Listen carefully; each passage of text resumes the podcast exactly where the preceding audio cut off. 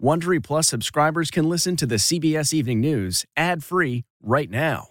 Join Wondery Plus in the Wondery app or on Apple Podcasts. This spring, if you'd rather spend time enjoying your lawn instead of trying to keep it alive, there's good news. TruGreen is the easiest and most affordable way to get a beautiful lawn. All you have to do is water and mow, and they'll do the rest. Weed control, fertilization, aeration, and even some things you might not even think of. They'll do all of it, while you can do literally anything else. With TruGreen, you can have your lawn looking as good as a putting green. That's not hyperbole. TruGreen is the official lawn care treatment provider of the PGA Tour. TruGreen offers a satisfaction guarantee, and they have a verified best price promise, which guarantees you the lowest price with no compromise on quality. You do you. Let TruGreen do your lawn care. Visit trugreen.com to get the best lawn at the best price with the best people guaranteed. That's not just the sound of that first sip of Morning Joe. It's the sound of someone shopping for a car on Carvana from the comfort of home. That's a good blend. It's time to take it easy, like answering some easy questions to get pre qualified for a car in minutes. Talk about starting the morning right. Just like customizing your terms so your car fits your budget. Mm-mm-mm. Visit Carvana.com or download the app to experience car shopping the way it should be convenient, comfortable. Ah. Tonight, the U.S. reaches a milestone in the race to vaccinate America. Plus, what can you do once you're fully vaccinated? The CDC releases new guidelines. The number of Americans fully vaccinated has now surpassed the number who've tested positive, with vaccinations ramping up across the country. Plus, more kids back in the classroom since the pandemic began, as New York City announces high schools will open in two weeks. Spring break super spreaders? People descend on Florida, packing bars and an enormous party in Colorado. And this mask protest in Idaho. Royal bombshells. How will the palace respond to the revelations from Harry and Meghan's interview with Oprah? Cuomo resists calls to resign. The New York governor says he won't step down as two more women come forward with allegations of sexual harassment. George Floyd murder trial. No justice, no peace. Tensions are high in Minneapolis as the officer who knelt on Floyd's neck goes on trial.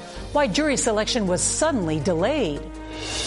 Crisis at the border. Documents obtained by CBS News show a record number of unaccompanied minors flooding into the U.S. as the Biden administration scrambles to find shelter space.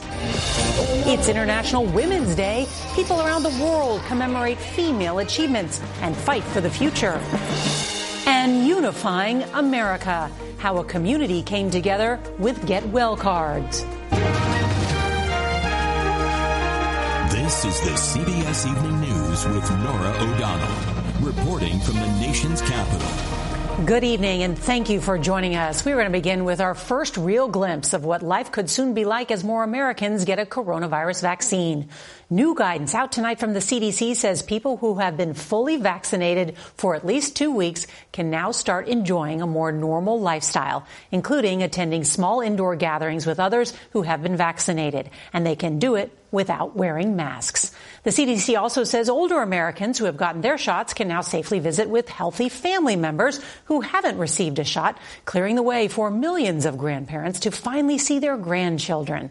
And while that's welcome news for the 31 million Americans who have now been fully vaccinated, it does come with a major warning from public health officials who say they're worried that too many Americans are already acting like they've been vaccinated, even though they haven't been. Tonight, they are concerned that too many large gatherings are starting to happen across the country, including for spring break, all of which could lead to another dangerous surge of infections. Now, if that happens, scientists warn those highly contagious variants of the virus could start spreading like wildfire, destroying months of progress. Well, we've got a lot of new reporting on all this for you and your family. Our team of correspondents is standing by. CBS's Manuel Bojorquez is going to lead off our coverage tonight from Fort Lauderdale. Good evening, Manny. Good evening, Norah. You're right. There are concerns about big crowds gathering for spring break and other events here in Florida, given that of the more than 3,000 confirmed cases of a variant first detected in the UK, now in the U.S., more than 20% are in this state. But if you're fully vaccinated, you can now enjoy a bit more freedom. Tonight, a shot of optimism from the CDC, guidance that all of those who are fully vaccinated have been waiting for. They can now gather with other fully vaccinated people indoors without masks or social distancing and visit unvaccinated people in a single household who are not considered to be high risk for COVID-19.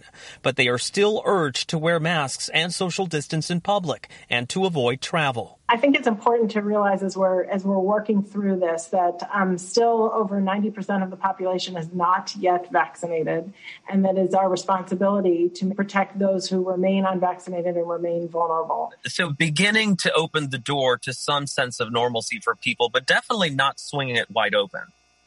No, this is a first step. This should be a real incentive for people who are not vaccinated to get vaccinated. More students will soon be heading back to the classroom. Nationwide, the number of students attending virtual only schools has now dropped to less than 24%. Those attending traditional in-person classes is getting closer to 50%. That will soon include high schools in the nation's largest school district. We have all the pieces we need to bring high school back and bring it back strong. Nationwide, Wyoming became the latest state to announce it will rescind its mask mandate, the order taking effect next week. Wyoming will now join 15 other states with no rules requiring masks. Hurry up before the cops show up. Idaho never had one, but a protest over COVID restrictions saw some bringing their children to burn masks. Destroy them! In Boulder, Colorado, this out of control party featured few masks and lots of damage. In Daytona, Florida, hundreds of thousands are expected to gather for an annual bike week, on top of the spring breakers already descending on Fort Lauderdale. Some people look at Florida and think, oh God, here we go with another super spreader event. Last year at this time when we closed the beaches down, it was because we were told that was going to be the super spreader event. It never was. And as more shots go into arms nationwide, there was this finding in a new poll that one out of every four people remains unwilling to get it. Norah? All right, Manny Bojorquez, thank you. Tonight, Oprah's interview with the Duke and Duchess of Sussex just aired for the first time in the UK. Now, Britain braces for fallout. CBS's Holly Williams reports tonight from London. I know how you want Tonight, after the bombshell interview aired on British television, there's still no comment from Buckingham Palace. In my experience of the past four years, it's nothing like what it looks like. This interview was always going to be embarrassing for the royal family, but one allegation was explosive. Meghan claimed at least one member of the family had concerns about how dark their son's skin would be. There are several conversations. There's a about conversation it. With you, with Harry, about how dark your baby is going to be? Potentially, and what that would mean or look like. The couple's hostile relationship with the tabloid media is well known. We haven't created this monster machine around us. But the Duchess complained she was left undefended by palace aides. They weren't willing to tell the truth to protect me and my husband. And ultimately contemplating suicide. I just didn't want to be alive anymore. And that was a very clear and real and frightening constant thought. Harry claimed his family is actually fearful of Britain's powerful tabloid newspapers. With that relationship and that, that, that control and the fear by the by the uh, by the UK um, tabloids, it's a really it's a toxic environment. This is a two-hour trashathon of our royal family Former tabloid editor turned news anchor Piers Morgan said the interview left him sickened. I'm sorry, I don't believe a word she says, Meghan Markle. Well, but the accusations from Harry and Meghan could shift public opinion in this country, where the Duchess has frequently been vilified by the tabloid media. Journalist Afua Adom blames systemic racism. It's the fear of a great British white institution being watered down by an inferior race in any way, shape, or form.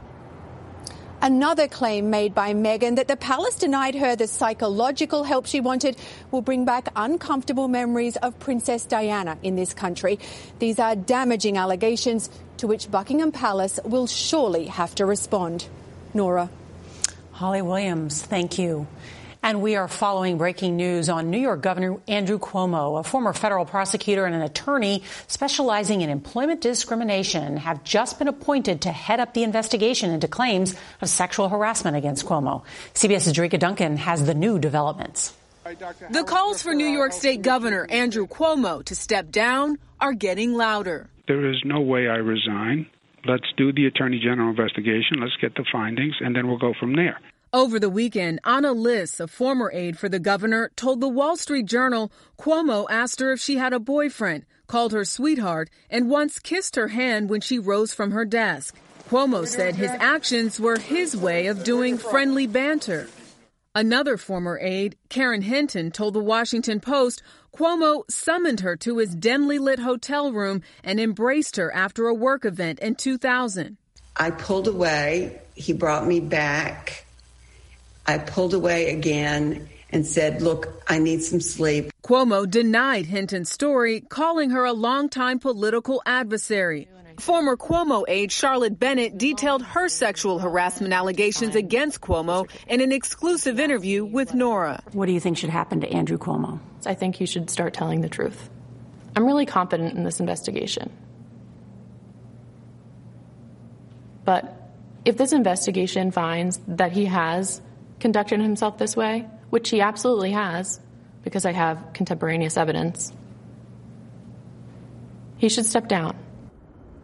Earlier today, Governor Cuomo was here at the Javits Center in New York City for a vaccination event. He did not respond to calls for him to resign. But this evening, we learned from the Attorney General's office that they told Governor Cuomo he should not delete anything from his computers. Norah. Jericka Duncan, thank you. Well, tonight you can feel and see the tension in Minneapolis as Derek Chauvin's trial is about to get underway. The fired officer is charged with second degree murder and manslaughter for kneeling on George Floyd's neck. Jury selection was delayed while a court considers reinstating a lesser murder count. CBS's Jamie Yuccas reports from Minneapolis. Hundreds of protesters outside the courthouse demanding justice. The razor wire fencing, concrete barriers, National Guard nearby. All signs intensity around George Floyd's death has not stopped. We're, we're prepared to try this case. Inside, and Derek Chauvin, wearing a mask and blue suit, listened as his lawyers and prosecution argued about adding the third degree murder charge. I'm not resisting, man. I'm it's not. been nearly 10 months since Floyd's death.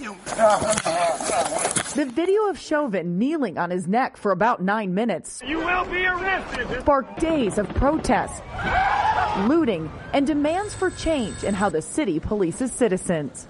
Uh, last night, together, we uh, counted about four different bouts of bullet blasts. With violent crime up 25% last year, former city council member Don Samuel says the police department needs to be reformed, not replaced. This raw, visceral defiance of order, uh, it only the police can deal with that.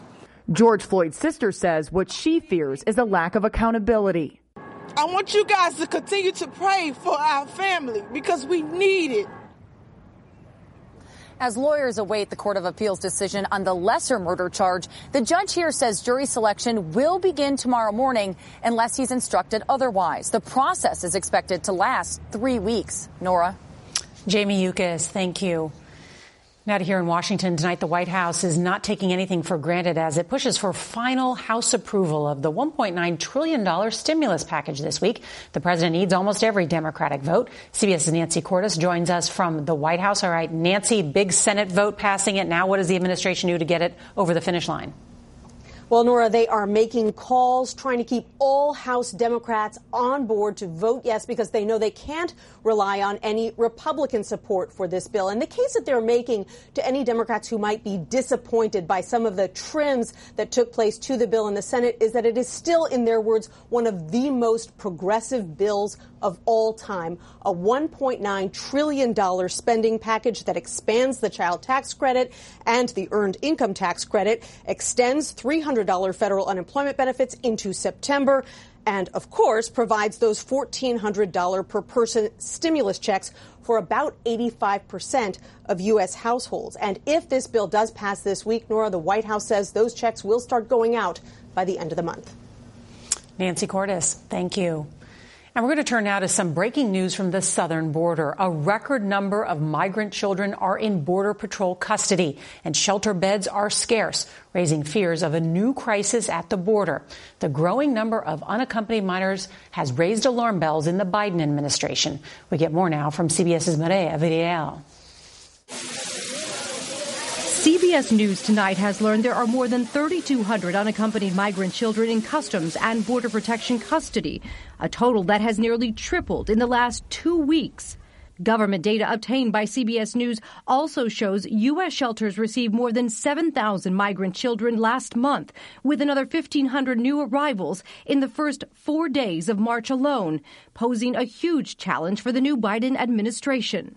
This massive influx is further straining a system already near capacity. The government has been forced to reopen shelters for minors in places like Homestead, Florida, and Carrizo Springs, Texas. Homeland Security Secretary Alejandro Mayorkas and White House Domestic Policy Advisor Susan Rice were at the border over the weekend to survey facilities for minors. Among those held, 15 year old Jacqueline, who was reunited with her mother Miriam in Los Angeles today after three weeks in a government facility. Her mother, who has a work permit, crossed into the U.S. more than three years ago. I'm very happy and emotional, she said, because I can finally have her with me, and I'm so thankful to God she's okay. Jacqueline told us she was cold while being held by Border Patrol with a blanket made of foil. Every day there were more and more kids that were coming to the border by themselves.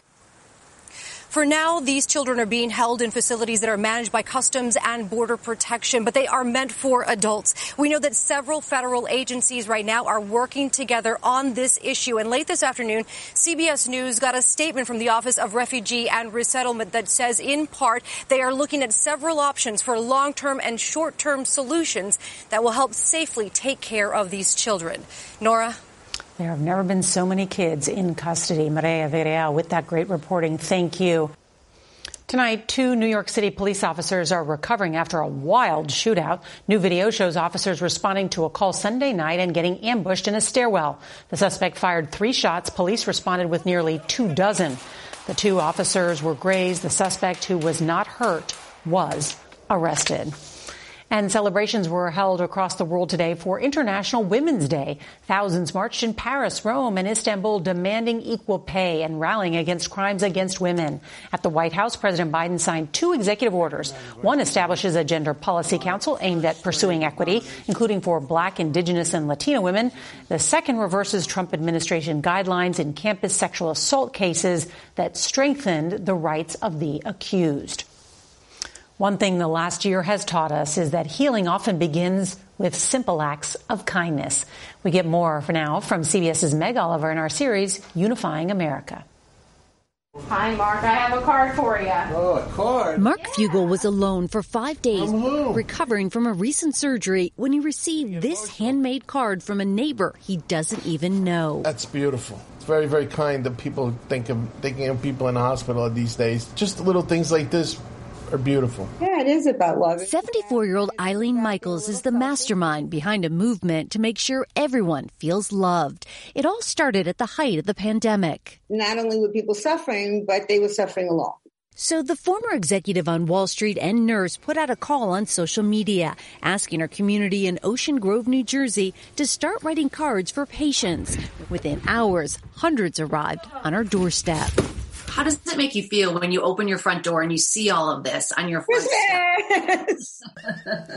Christmas! It's like, oh my God. Most of the writers are unknown, but Michaels say they come from all backgrounds and ages, including seven-year-old Adriana. We're going to give them to the people that are sick. Pretty soon we have cards coming out of our ears. There's at least 100 cards. Carol Rizzo helped distribute the cards at Jersey Shore University Medical Center. Did you see a change with the patient when they opened up the card? I don't want to say crying. He was sort of tearful, I think. Really appreciative of the fact that somebody had gone out of their way. Michael says if you ask, people will lend a hand. You're bringing the community together. We made a community. As a result of my work and then other people joining and it just goes. Creating a community of givers, one small gesture oh, wonderful. at a time. You made my day. Meg Oliver, CBS News, New Jersey. It's awesome. Just a reminder how a small act of kindness can go so far. On tomorrow's CBS Evening News, we'll meet Officer Buckshot Smith. How's that for a nickname? He's 91 and has no plans to retire from the police force. Just a reminder, if you can't watch us live, don't forget to set your DVR so that you can watch us later. That is tonight's edition of the CBS Evening News. It was a good show, right? I'm Norah O'Donnell, the nation's capital. We'll see you right back here tomorrow. Good night. If you like the CBS Evening News, you can listen early and ad-free right now by joining Wondery Plus in the Wondery app or on Apple Podcasts. Prime members can listen ad-free on Amazon Music. Before you go, tell us about yourself by filling out a short survey at wondery.com/survey. Hi, it's Stephen Colbert and I'm here to tell you about The Late Show Pod Show, which is the podcast of The Late Show with me, Stephen Colbert. And I'm here with my uh, producer of the podcast, Becca. Hi, Becca. Hi, Stephen. And how long have you been the, the, producer of this? We've been doing this for two years now. Okay. And and what is it like to attempt to uh, get feedback from me about the podcast? Be honest about how quickly I respond to emails. You actually respond to emails surprisingly fast. Really? I, I think you might be the only person I respond to. Respond too quickly. Oh well, that's good. Yeah. I expected I expected you to lay into me. Well, this was over the strike period. Oh, I had time. Yeah. See, that, that does that doesn't count. sure, I responded to everything because responding to you putting reruns up on the podcast was like a form of employment. Yeah. And I felt like I had something to get up for every yeah. day. So thank you for that. Listen to the Late Show Pod Show with Stephen Colbert wherever you get your podcasts.